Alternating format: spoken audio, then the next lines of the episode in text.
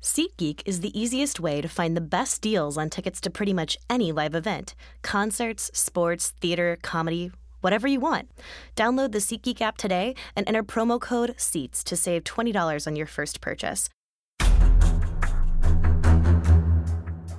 Welcome back to the Sports Beat KC podcast. This is Jesse Newell, KU beat reporter for the Kansas City Star.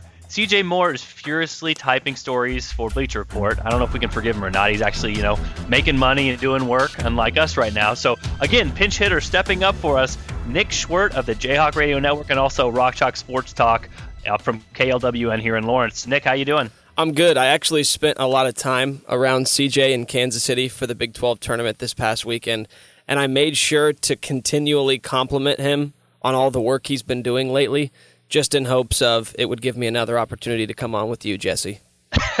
I'm sure that's exactly the case. Like, CJ, you really need to keep writing. You're yeah. such a good writer. I really, really need to come on the Sports podcast. Exactly. Sports KC podcast again. I mean, I'm sure that's all it was. It, it is, man. And I told him, like, every time he was getting a quote in the locker room, I said, "Man, that's a great quote. I can't wait to see what you do with that one." So, hopefully, I inspired him a little bit this past week. Yeah, um, I'm sure that was it. Well, as you know, Nick, I mean, for a lot of people, a lot of KU fans, yesterday is like Christmas Eve. It's like a holiday. Uh, Selection Sunday is out. We now know KU's path in the Midwest region. Before we get to some of the Twitter questions, a lot of Twitter questions out there that uh, we need to get to, but I just want your first thoughts, your first reaction when you saw KU's path as the one seed, uh, going from Wichita to Omaha, and some of the teams that are, are in that region as well. Well, when you ask what the path is, I, I think that the, the real question there, which is what I heard a lot of from people on Twitter, and you get this every year, it's man, selection committees sure didn't do KU any favors, which they didn't because it's not their job to do KU favors. I would argue that you're the one seed in the Midwest. You're not going to have to travel more than three hours at any juncture of this tournament uh, up until the Final Four if you do make it there. So at that point, the, the, you could argue that yeah, the, the the committee did do you some favors. I think what most people look at is Michigan State and Duke. Important to note that there is a zero percent chance that KU is going to play both of those teams. So with that being said, I, I think that having to play either one of them before the Final Four is is going to be tough because for me, those are. I, I told you off the air last week that I have four teams I think can win it all and Duke and Michigan State are two of them. So from that standpoint, it, it is pretty tough. But you get to the Elite Eight, you're going to have to beat good teams.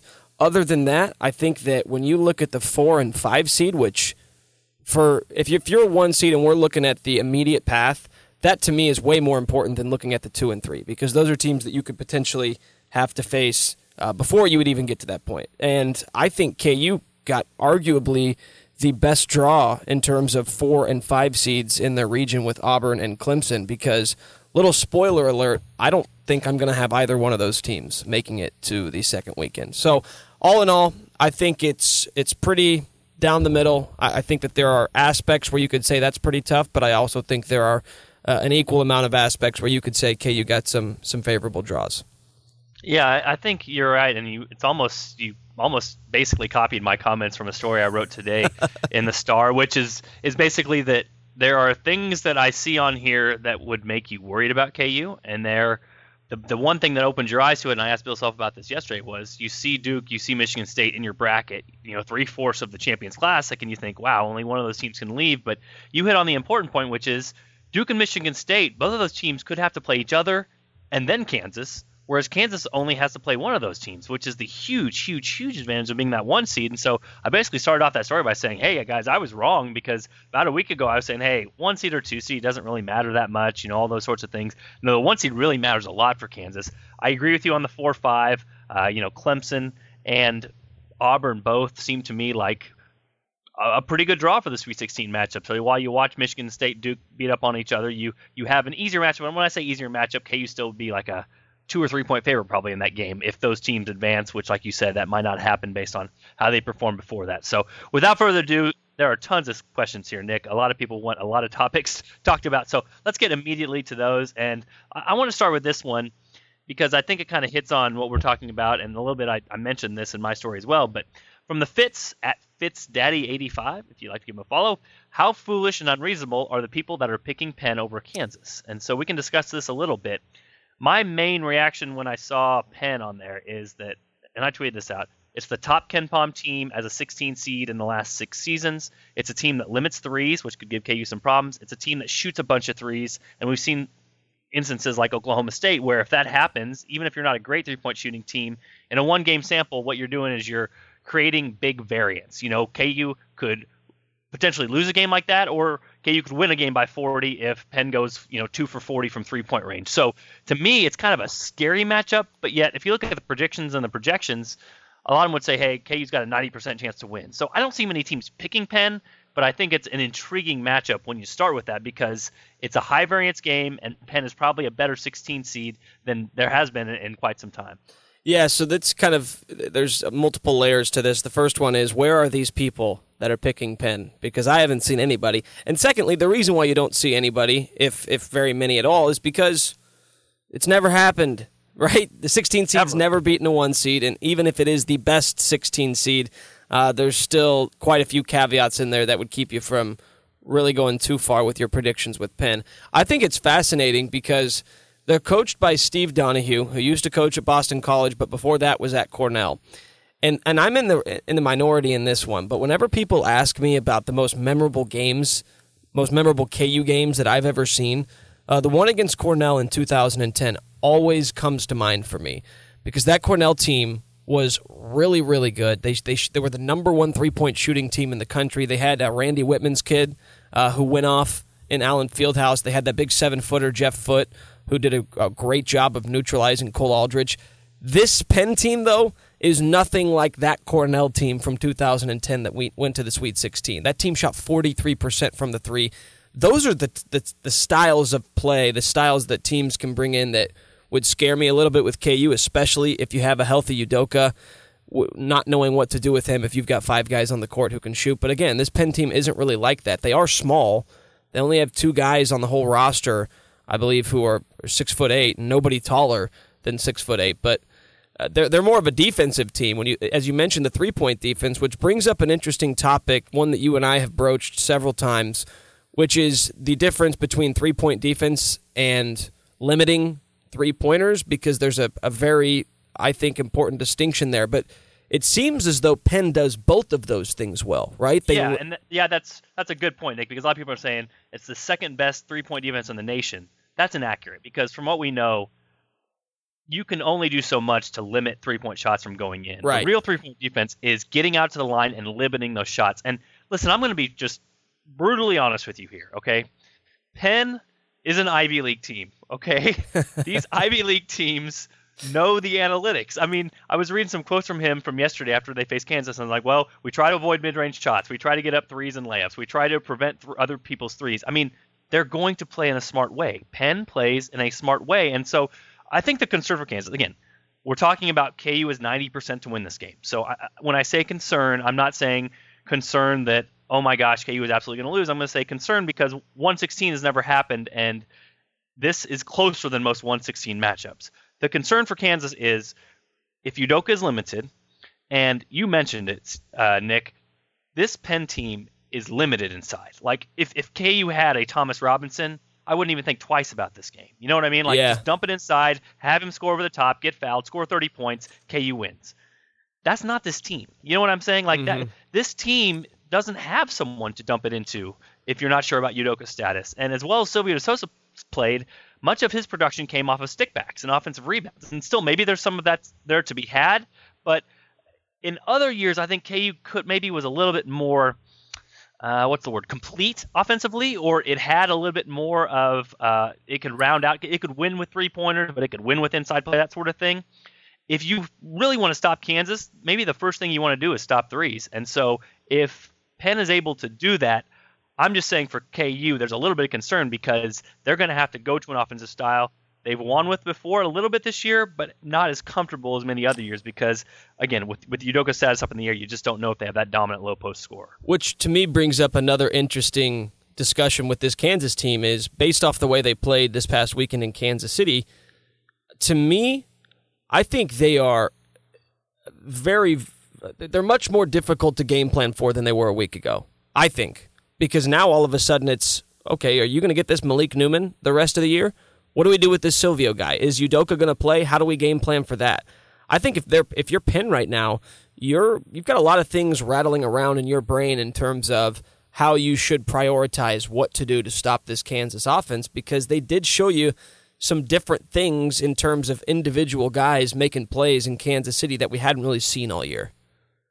Yeah, and if you're Penn, again, this is a smart team. What they're going to do is they're going to chuck up every three they can see, and this KU defense allows teams to shoot three. So again, when we're talking about three-point defense being a team that gets out to the three-point line and prevents three-pointers, KU has not always been that this year. So what you're going to see is you're going to see a team fire away and give it its best shot. And it's it's like being at the craps table, you know. I'm if you got a bunch of money sitting on, uh, you know, double ones, snake eyes, and you get a roll, it's probably not going to be snake eyes, but you have a chance. You know what I mean? Yeah. You got to roll the dice. If you have a team, let's say if you if let's say Penn was entirely interior focused.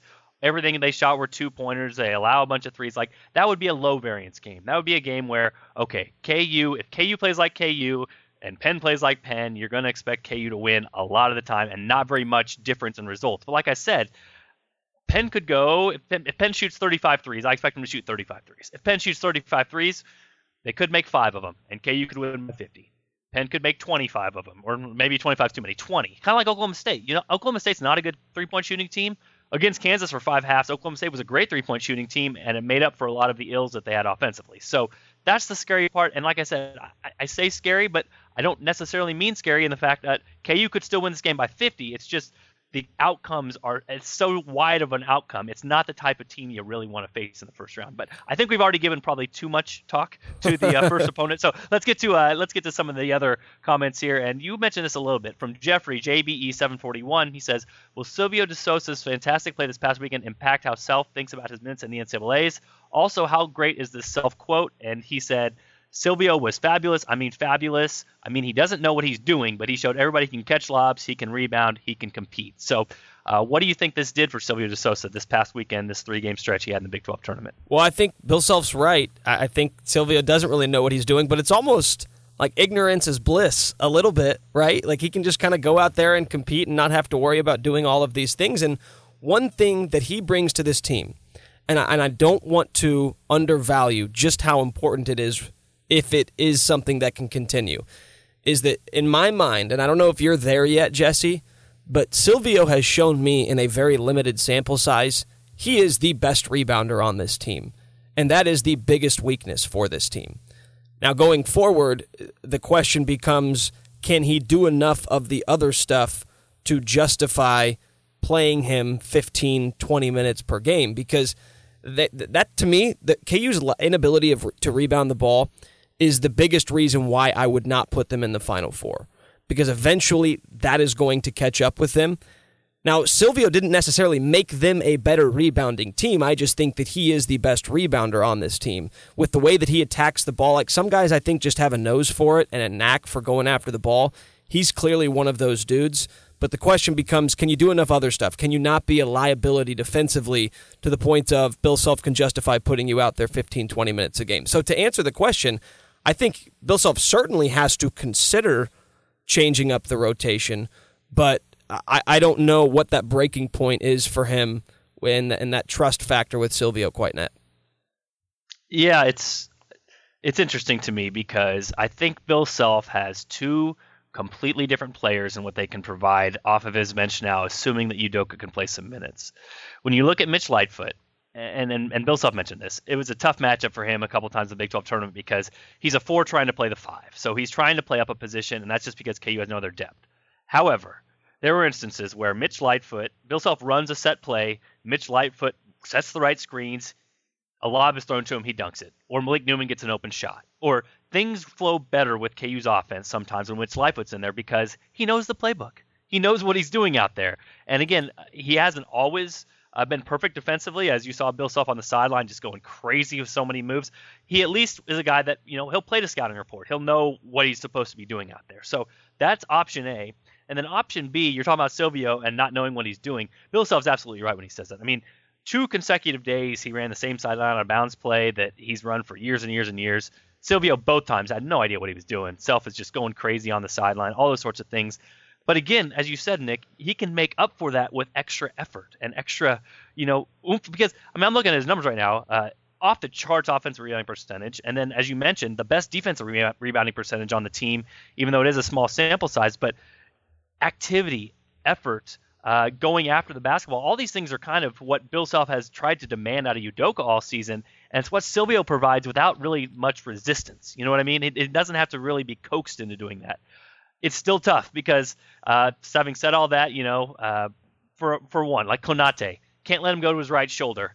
Uh, he went to his right shoulder over and over and over again against Silvio. Like, didn't know the scouting report. You know what I'm saying? It didn't hurt KU in the end, but those are the sort of tiny things. It's kind of like Bill Self has to pick. I hate to say pick your poison because that's probably too strong, but it's like he has to pick out the situation that this calls for. Because with Mitch, you kind of know what you're going to get. You're going to get a guy that's an undersized guy that's playing the best he can big, but knows what he's doing and will execute very well. And then you have Silvio, who has no idea what he's doing and doesn't know any play calls, and it limits what you can call out there. But yet he's the guy that has energy, effort, uh, and uh, enthusiasm, intangibles, all those sorts of things on the court that that he provided, obviously, throughout the course of the Big 12 tournament. So I almost don't know if that's a, a bad thing for Bill Self to have now, which is you kind of know based on the situation what you might need, and he'll probably need both of those guys in certain situations, but it gives him at least another option, which is I think the basic point we're trying to make. Uh, Jesse, since last time I was on with you, I was giving you all of these cliche Disney movie answers. I decided this time I would bring some numbers to the table just to appease Whoa! you. Yeah, that's right. Hey, okay. That's right. Watch out, everybody. Um, what are your thoughts on total rebounding percentage or rebounding rate, which is just generally in a game or across the course of a season, what percentage of, of missed shots that your team is collecting? First off, before I even share it with you, do you think that is a legitimate statistic, or are you ready to debunk my theory before I even share it? No, it's it's okay. I mean, the thing about it is, if you're a better defensive rebounder, then your numbers will be inflated a little bit because it's much easier to defensive rebound than is offensive rebound, just because normally defenders have good position. But again, I, have seen people use it, and so it's fine. Go ahead. Well, I will I will share you with a little number that I found over the last decade. So the last 40 Final Four teams only three of them made the Final Four without getting at least 50% of the of the missed shots during a game. Uh, it was Syracuse in 2016, the UConn team in 2014 that won it all, and then that VCU team from 2011. Those are the only three teams out of the last 40 that didn't get at least 50% of missed shots and made it to the Final Four. Do you have any guess as to where Kansas's rebounding percentage stands uh, right now, Jesse? Yeah, and uh, just to follow up, since you're using this as a team, I think it's uh, a, a, fair way to do it. I know Bill Self has looked at this number as well. I don't know. I'm going to say probably they're in the 47 or 48 percent range, but uh, that's me without looking. Well, they are actually right on 50 percent, 50.0, okay. which ranks 174th in the country. And to me, that is a scary, scary number because at the end of the day, like we can talk about the the KenPom being a top 25 offense, being a top 40 defense, which is kind of the the criteria for winning the national championship. At least it, it kind of checks out. But if you can't rebound the ball consistently enough, I just feel like there's going to be one of those games where it does you in. Well, we'll see. Again, Bill Self, I think, knew what he was doing when he went to the four guard lineup, knowing that it was going to harm his team's defensive rebounding, but his team potentially could have a higher ceiling on the offensive end, and that kind of what you have to look at the greater good. Yeah. What's the greater good for the team? You, I agree you, with that. You kind of you kind of trade a you're going to say, hey, I gave up something defensively to make a, a superpower offense, and we've seen teams in the past make this work. You know, there's been some Duke teams in the past that have done this. You kind of you, you create the Superman offense, and you hope that the the defense gets you by, but you're right too. Silvio De Sousa definitely amps up their particular offensive and defensive rebounding ceiling because he's a guy that has just given them uh, more on that end or in that particular area than I think they've gotten from other guys. You know, Mitch is a pretty good offensive rebounder. Udoka at times has been good on both ends, but uh, as far as consistency goes from that Big 12 tournament, we haven't seen anything like what Silvio Sosa provided in those three games because he was off the charts when it came to to grabbing those boards. Yeah, it's it's a it's a skill set that nobody else on this team really has because as good as Udoka has been with this team, whether it's the way he plays stylistically or the way the team plays around him, Like I think that's the one thing this year that surprised me from an individual standpoint, maybe more than anything else, is that he wasn't a better rebounder. Like I, I understand why he isn't, and I understand why the numbers aren't higher, but it, it just seems like if if this team could add that element to them right now, given everything else they have, I think to me it takes them to another level and, and perhaps makes me rethink how far they can uh, potentially make it. Yeah, and before we go too crazy on this, I'm looking at the KenPom numbers now. Udoka is 75th nationally in offensive rebounding percentage and 220th nationally in defensive rebounding percentage. So we're not talking about a guy right. that grabs no rebounds. I mean, just to be fair to him, like this is this is not a guy that's a total bum on that end. But I think what he is unlike, he's unlike Landon Lucas, who is a very willing, like gritty player. You know what I mean? A guy that didn't care that he was the dude that had to get all the all the rebounds. He kind of loved that role.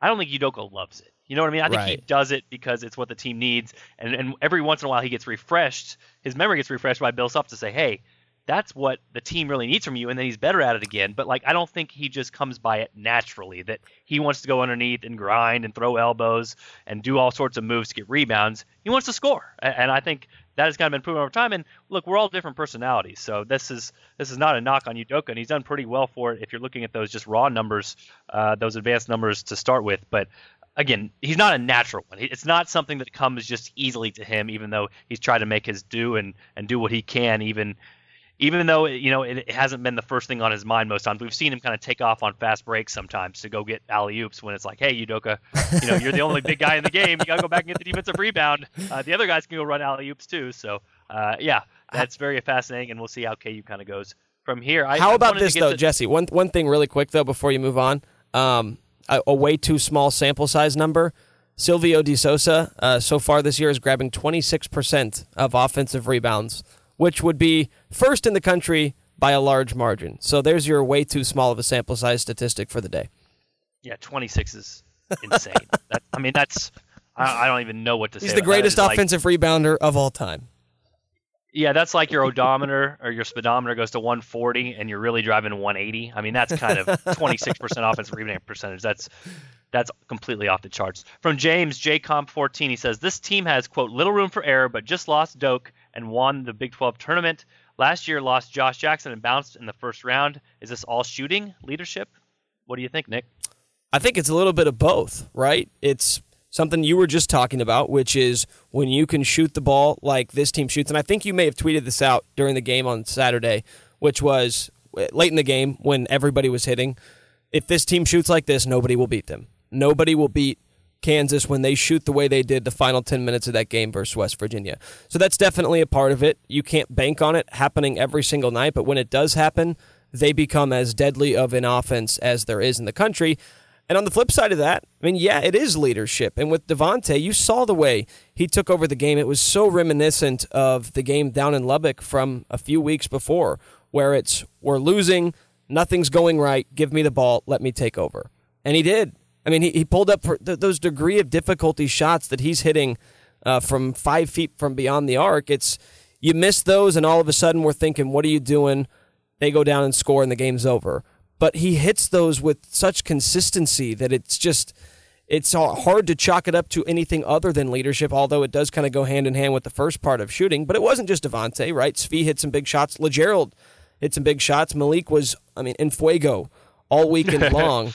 But yeah, I think there is a leadership aspect that Devonte has. I know a lot of people have, have wrote about it. It was a reason why I uh, pinch hit on the last uh, uh, Sports Beat KC podcast because CJ Moore uh, was writing about it, and it's a fantastic piece. If you haven't checked it out, I would highly suggest doing so.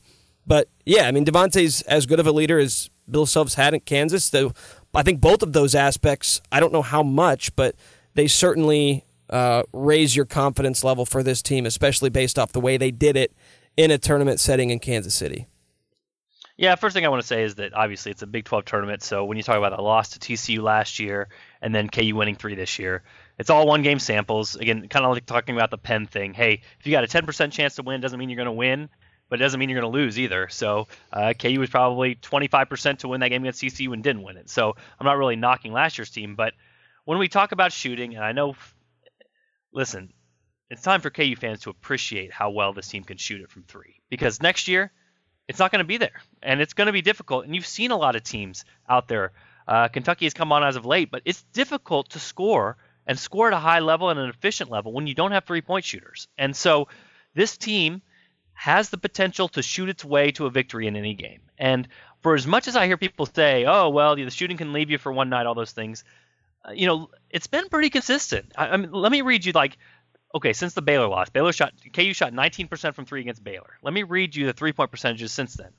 35, 32, 55, 44, 44, 35, 40, 39, 56. That's not many off nights, Nick. No, I mean, that's no. that's pretty darn good. And people say, well, you can't shoot it that well for six games. Well, KU has shot it that well. For, I mean, here's the last six games 44, 44, 35, 40, 39, 56. I mean, maybe you can. I don't know. Those are, I mean, that's against Texas Tech, Texas, Oklahoma State, Oklahoma State, K State, West Virginia.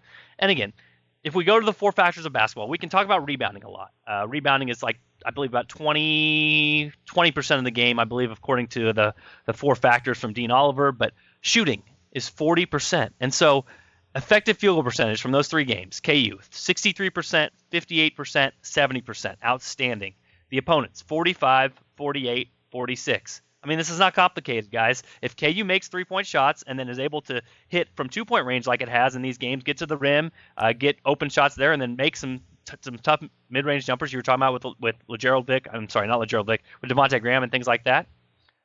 You have a great shooting percentage, and you're going to win most of your games. And so for Kansas, it might just be that simple. It might be simple that if you free yourself up for open threes and, and hit those open threes, you're going to have a successful tournament. But again, I don't think this is as dicey. I mean, you can have an off shooting night. I, I get that. But it's not as dicey as a lot of people think just because this Kansas team can shoot the ball and it's got four guys on the court at the same time to start the game that definitely can shoot the ball well. I think what scars people more than anything else is that, I mean, you go back last year to Oregon, go back the year before to Villanova, uh, Wichita State before that.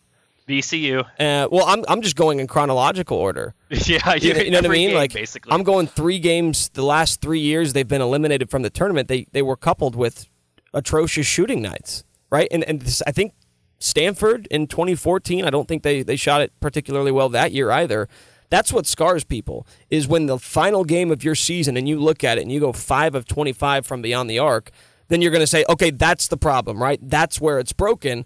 Which, like, I understand. I understand it to an extent, but when you couple it with the fact that this is the best three point shooting team that Bill Self's had, so it's better than all of those teams, and knowing that other teams have won with shooting in the tournament, to me, it's just not enough of a sample size to point to it and say that's the problem. You're taking too many threes. You're living by the three. You're dying by the three. That may be the case, but other teams have went through the tournament with that same strategy and cut down the nets. Yeah, it's. Let me just say this: it's very difficult to have an efficient offense in today's game without three-point shooting. And you can list it on KenPom if you want. If you look at the top 10 teams, I mean, I can just go down: Villanova, Purdue, Duke. North Carolina would be the exception because Roy's still kind of is old school in that regard, but his is always a team that gets a ton of offensive rebounds and never turns it over. So they kind of beat you with volume. But even keep going back, Wichita State, Kansas, Xavier, TCU, Michigan State, Nevada. I mean, I'm not. I haven't listed a team yet, other than North Carolina, that, to my eye at least, that doesn't shoot a lot of threes and isn't somewhat successful with shooting those threes. So in today's game, we can value a lot of other things. We can talk about a lot of other things, but the bottom line is a a shot worth three points is very important in today's game, and Kansas has that skill set. Might not have it next year, but it has that skill set this year, and so because of that, it's got a chance. It's got a chance to win a bunch of these games, even when they don't play as well defensively, even when they don't rebound as well, even when they don't get to the free throw line. That's just, I think it's still undersold how important that is, and and people aren't coming to realize that, except for teams like in in the Ivy League, where uh, I looked at that league really quickly, and 40% of the shots in the Ivy League are threes. It was the fourth highest mark of any conference. So all those smart kids out east, they've uh, they've they've figured it out. They understand it. And you can you can bet that Penn will understand that same formula as well. Yeah, and uh, another thing that might help if if Malik Newman wanted to at least consider continuing to shoot 68% from three point range as he did in Kansas City. I think that would also help Kansas's chances. so just something to consider for Malik over the coming days yeah, Malik, if you want to consider shooting and making 68% of your threes from this point forward, just go ahead and consider that. I'm sure uh, I'm sure KU fans would be happy with that. That'd be okay. Uh, yeah, from David Stat Guy, he says, "How concerned should we be about the potential round of 32 matchup? Both NC State and Seton Hall are efficient scoring teams that crash the offensive boards very well." So you talked about the draw a little bit, Nick. What did you think of Seton Hall, NC State as the 8-9 for KU? Uh, NC State didn't really jump out at me all that much. Seton Hall was a team I've watched a couple times this year. Uh, both times I watched them, oddly enough, they they lost. One was to Creighton, and one I, I distinctly remember it being on Valentine's Day, and I didn't have a date, so I was sitting at home uh, watching Oh. Big East basketball. Which you know what, that's probably better than anything else I could have possibly done. And I and I remember that game. Trevon Bluiett, scored like 37 points, and hit like I don't know, I think it was seven or eight three pointers. He just went off. So if, I, if that's the the lasting impression I have of Seton Hall basketball in my head, uh, watching a point guard just get really hot from three point range leaves some fond memories considering what this team does so well, which is a great transition from our last conversation. Yeah, it absolutely is. Yeah, I, I think you can kind of look at this from two aspects. You can look at it from the predictive measure aspect, which is like how many points will KU be favored in the game, and then you can look at it from a matchup aspect, which I think was what David was doing here. Basically, okay, this team offensive rebounds really well. KU's weakness is defensive rebounding. Uh, that could be something that's exposed. So, from a numbers standpoint, Seton Hall is the tougher of the two teams between Seton Hall and NC State. I had them on my AP ballot last week at number 25, if that gives you some indication. So they're right around that fringe top 25 to 30 range when it comes to the predictive metrics. That is the strength they have offensive rebounding wise, but really, uh, you look down the line with other stuff. I, I don't know. Again, they allow an average number of threes. That's good for Kansas. Um, offensively and defensively seems sort of balanced, but nothing really sticks out as something that would really would hurt Kansas. So for from where I'm looking at it, is could Seton Hall be a tough matchup for Kansas? Yeah, and I think I looked it up on the on the predictor last night, and Seton Hall would be about a six or seven point underdog against Kansas, considering if you give KU a point or so for having a sort of home court in Wichita. So that would be a tougher than average round of 32 game, I think. But as far as the matchup goes, just because the team offensive rebounds well, I don't think that's enough to to put me over the line. I, I think I'd pick Kansas in that game and wouldn't really think twice about it. And honestly, uh, when I'm talking about high variance, low variance, I'm not seeing much of a high variance from this particular Seton Hall team, especially a team that does not shoot many threes.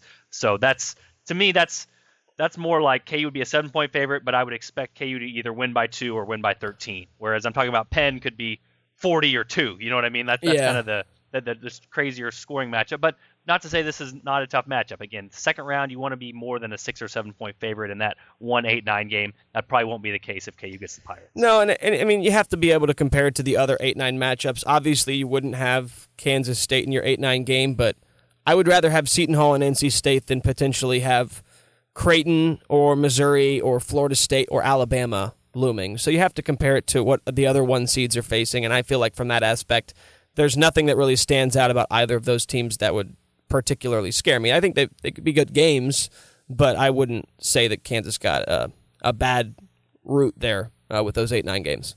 Yep, I would agree with you. Uh, again, I think Seton Hall was the top-rated eight seed, but again, not by much. And they basically the committee did a pretty decent job of ranking those eight nines. You didn't see anything crazy out of those out of those particular rankings. So I think it's pretty close in there. And again, six or seven point favorite. That's what you can expect if KU's facing Seton Hall in that game. Let's see.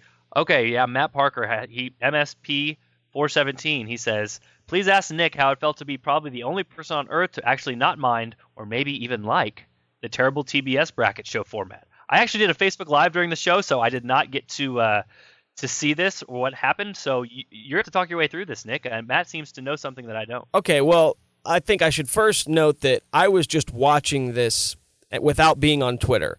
And sometimes when you do that, you're not getting the pulse of of the Twitter faction of people who are also watching. So I just I was watching, I was watching them do the alphabetical thing. I was like, oh, this is kind of cool. So I pull out my phone, I tweet. You know, I didn't know what to expect, but I kind of enjoy the way they're doing it this year. And I later found out that I was literally the only person on the internet who did not have extreme disdain for the way the selection committee was doing it. So I don't know. I guess I people didn't like the way they they just announced the teams first in alphabetical order.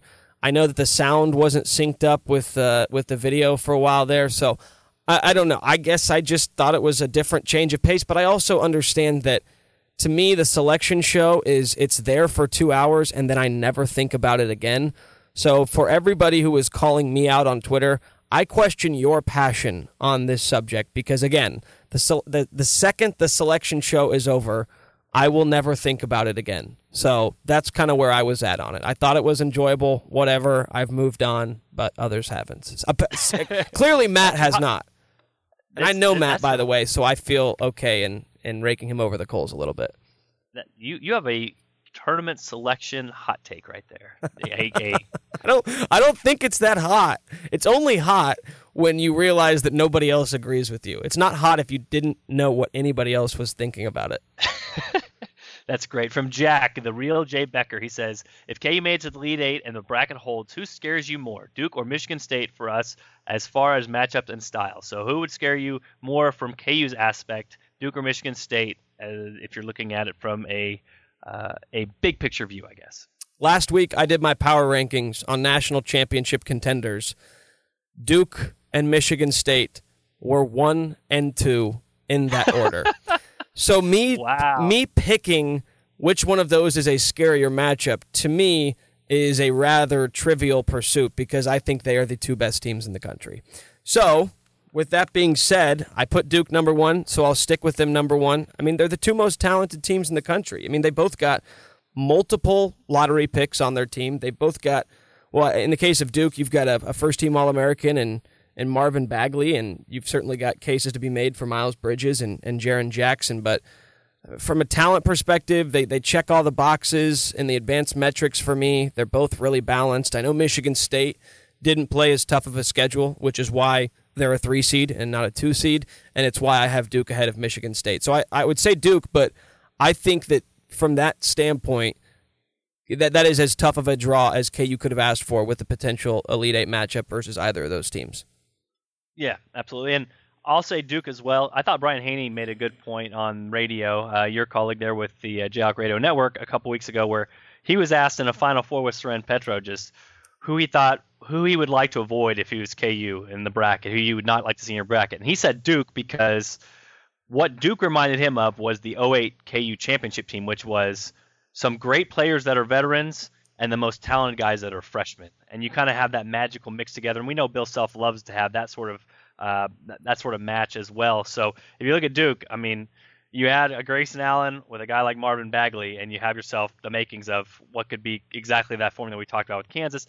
And as you mentioned, all the advanced metrics love them. They were third, Duke was third in my AP poll, this final AP poll of the regular season before the postseason starts. So I'm with you. I think Duke is a tough matchup, but I also agree with you that Michigan State's a tough matchup. And Michigan State makes it sound like KU gets uh, a uh, a big break there. And the thing about that is, and I wrote this today, no matter which team it is, KU will be an underdog in that game. And that's difficult for Kansas to know that as a one seed, but also I think it would not be horrible for this particular team because if you look over the course of this season, this team has played really well when everybody is focused on the opponent, when everybody is focused on KU and its back up against the wall. You know, this team lost to Baylor, was game down the standings, and then won five straight. This team lost Udoka, and people started to doubt that they can win the Big 12 tournament, and they won the three games by double digits there's been so much pressure on KU lately in the Elite Eight games to live up to their seeding, to, to, to validate their season, to make it to the Final Four again for Bill Self.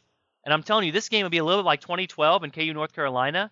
The focus would be on KU's opponent, and it would not be on KU. KU would be an underdog. KU would already have made it to a, a point in its season where it was not expected to go about a month ago. The expectation basically would have been met. KU might be able to play with a little bit more freedom, a little bit more looseness. Now, that doesn't guarantee victory. They'd be going against a tough team, but I could see that being a positive for this particular Jayhawk team, which seems to always thrive. We can come up with something that, that can they can use as motivation and a chip on its shoulder. I, I don't know if you see this things the same way, Nick, but yeah. uh, I, I at least see it that way that for the Elite Eight problems that KU has had with the pressure on them, this would be a game where the pressure would not be on them. Yeah, and I think that from that aspect, I agree 100%. The games that scare me are the ones that you could potentially overlook them, like overlooking an Oregon team while you're playing in Kansas City, right? That was a shoe in win to win in front of a, a, nearly home crowd for a chance at a Final Four. That seemed like a shoe in win. Like, and, and those are the sorts of games in which you could probably, if, if you're a player, you could talk yourself into the idea that maybe you're not giving that team as much credence as you should be. And I'm not saying that guys aren't focused and guys aren't energized, but I mean, it's they're humans, right? And to know that if you were going to have to play for a Final Four berth against Michigan State or Duke, both of which would probably be betting favorites in those games, That's an extra chip on your shoulder, and I'm all for fake motivation. If you need, if you need a way to say that nobody was giving you a chance, I love That- it when players good, say hey, that. That's a good term. I think KU sometimes needs that fake motivation. Yeah, you know, absolutely. Nobody believed in us, and like this is natural. Like this won't even be fake. This will be real motivation. Right. Right. I'm I'm with you 100%. So from that aspect, yes, it could serve them well, but with that being said, I still think that from a talent standpoint, those are I mean, they're the two best teams from it from purely from a talent standpoint that there are in the country. And when you look at the Midwest region as a whole, I mean, between Michigan State having Bridges and Jaren Jackson, Oklahoma and Trae Young, uh, Marvin Bagley, Wendell Carter, uh, obviously Grayson Allen, and then Devontae Graham for Kansas, you could make a case that there are seven of the top 25, 30 players in the country who are in the Midwest region. That's pretty good, especially since a lot of those players, you think Jock Landale, guys like that, don't even make the tournament. So Right. we'll go lightning around here, Nick. Uh, Kyle Cornish wanted to know what are your thoughts on KU? How KU tries to keep the momentum it gained while playing without Doke, while also trying to play with through a lesser version of him. It's going to be interesting to see how KU tries to build back that rhythm with him, while also getting him used to being a step or two slower and jumping an inch or two lower. So, how do you see KU handling this Udoka situation when it seems like he probably is going to try to play Thursday, but we all know with that bulky crazy ha- break race that he's going to have, he might not look like himself or be able to do the things he was able to do previously. Yeah, it's it's it's difficult to answer without knowing exactly what Doke's going to look like if and when he gets back out there. I know Self said on Sunday that the idea of him being at 100% again this year, probably you're going to have to do away with that. So what does 80% of Udoka look like? I have absolutely no idea, but I guess the the real question is what are they going to do if he's not at 100%? And I, I I don't know, do you think it's fair to call uh, Silvio a lesser version of Doke because I just feel like their styles of play are so different that I don't know if I'd even be willing to go there. Yeah, I don't think I am either. And the thing about Doke is, again, he's had some problems with play calls. I wrote about that against Oklahoma State in the final, the regular season finale in Stillwater. But overall, he has better knowledge and he knows better how to clear angles and, and make space. And so I've had some people come at me and like, is is De Sousa better than Udoka? It's like, guys, let's breathe in a little bit here. You know, like this, let's not go crazy talk on it. So, uh, I mean, KU needs Udoka. They've played better with Udoka throughout the course of the season, but yeah, it'll be fascinating. I, I've kind of gone with the working theory too that KU's going to try to get him out there Thursday just to have more information. I mean, just so Udoka knows how to play with it and just to see if he can do it at all, to see if he'll be available for Saturday's game or if they just need to rest him for another week. So my kind of thought is that Bill Self will try to get him out there, if nothing else, for a few minutes to see how it goes. And if he can continue to go, he'll go. And remember, this is a guy at Texas. Wasn't sure, nobody was sure he's going to play with that back injury, and he ended up playing a ton of minutes, dominated the second half against Mo, Mo Bamba, and showed something from a toughness aspect. So I don't know. I don't know what to make of it. I just think KU will try him on Thursday and see where it goes from there. But I definitely think this team, even with a limited Udoka, is much, much, much much more dangerous than a team that only has Silvio De Sousa and Mitch Lightfoot. And part of that is the inexperience I talked about, and part of that is just because of the foul situation. Any given game, those two guys could both get in foul trouble. Yeah, I agree. And I think that one thing with, with Silvio that's different with him is that with the energy that he plays with, you will always feel his impact. It may not always be a positive impact. There are going to be times when you're thinking, what are you doing, man? But the energy that he brings is an element that this team, I think, has sorely been missing all year long. So I am very fascinated to see what Bill does with the rotations, how he, he lets them play off each other. I doubt we'll see much of them in there together, but I don't want to spoil that if, if that's a question that's coming up. Yeah, well, that I was going to be a quick one here. He, uh, Chris B-ball Kansas says double post possible. Duke is big. Uh, so down the line, honestly, I don't think much double post because of foul trouble, which I talked about before. If you have only a limited number of big men, I mean, right now James Sosinski is the fourth big man still, so I don't think you want to put two bigs in the game very often, if at all. And then for two, I've talked about this as well. This team has gotten so used to the four guard style that's become their identity, and so you don't really want to start up now to play to a different identity than you have all season. So I think not much of it. Thoughts on that, Nick?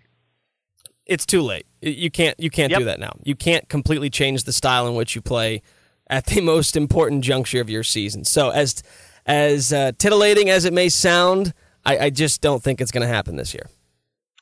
From Will, can I press charges against Jesse for harassment for, on all of these Penn tweets? What do you think, Nick? How many Penn tweets did you send? I need to know. I need a number. Uh, I just I just talked about how they were 127th in KenPom and the top rated 16 seed in the last four years or six, last six years, and I tweeted out that Seth Davis said that it was an intriguing matchup, and actually this morning I saw that uh, who was it? Somebody else. There was another national writer. I think it was from the Ringer.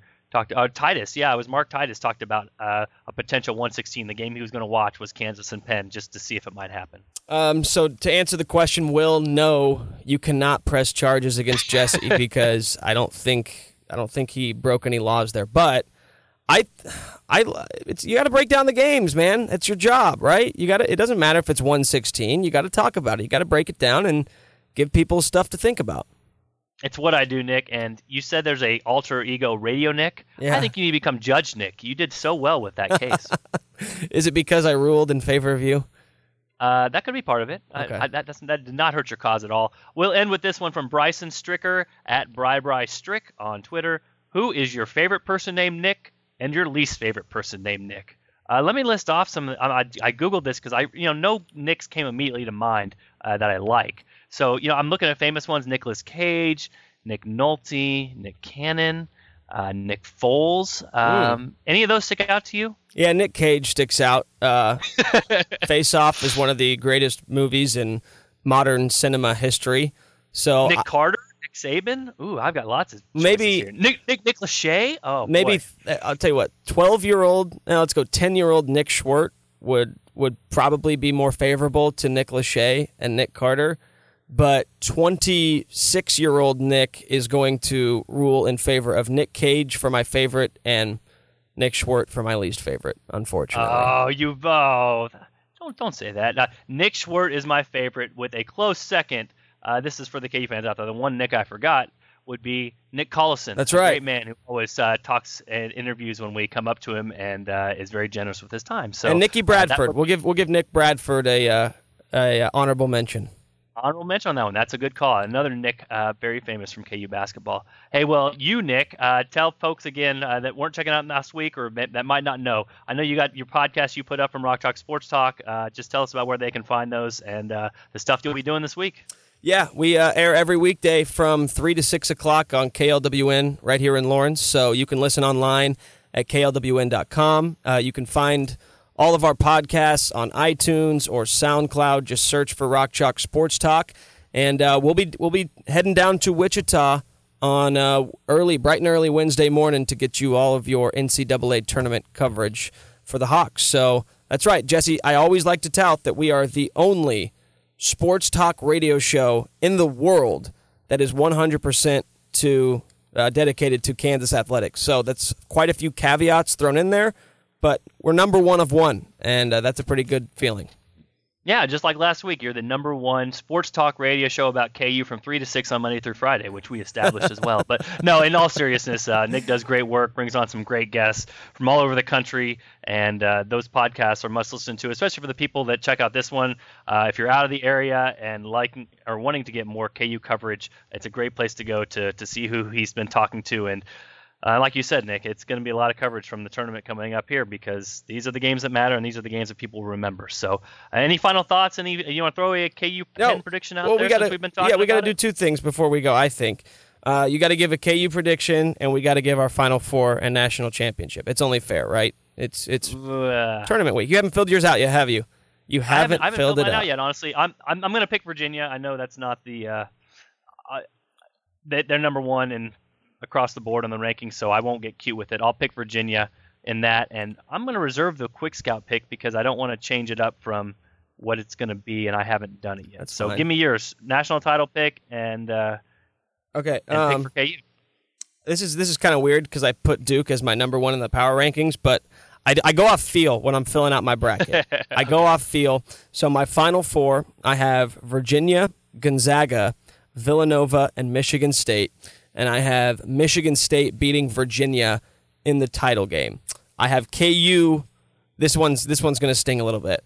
I have KU once again losing in the Elite Eight to Michigan State, just to keep up with tradition, right? I also saw that three of the four ESPN analysts that I saw uh, had Michigan State winning the title as well. So that will be a very popular pick. And again, I think that could fuel a potential KU game there a week from Saturday if it happens because KU all year has performed very well when it has not been the pick and had something to be motivated to play for, and that would definitely be motivation if they were a huge underdog and not many people's pick to win that particular Elite Eight game. Lots of work to do before then, Nick. So it'll be fun to be along with the journey and see what happens with this Kansas team. But thanks again for uh, for joining us, Nick, and we appreciate appreciate having you on. It's a pleasure as always. Thanks for allowing me to come on, Jesse. All right, guys. Uh, for Nick, this is Jesse. We're going to wrap up the Sports Beat KC podcast. Be sure to tune in for another episode next week.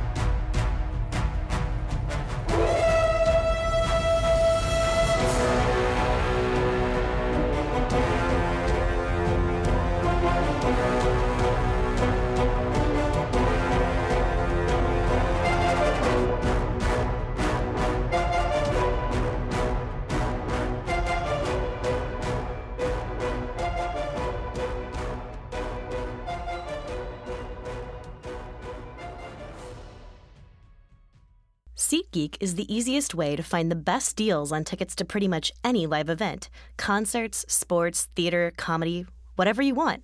Download the SeatGeek app today and enter promo code SEATS to save $20 on your first purchase.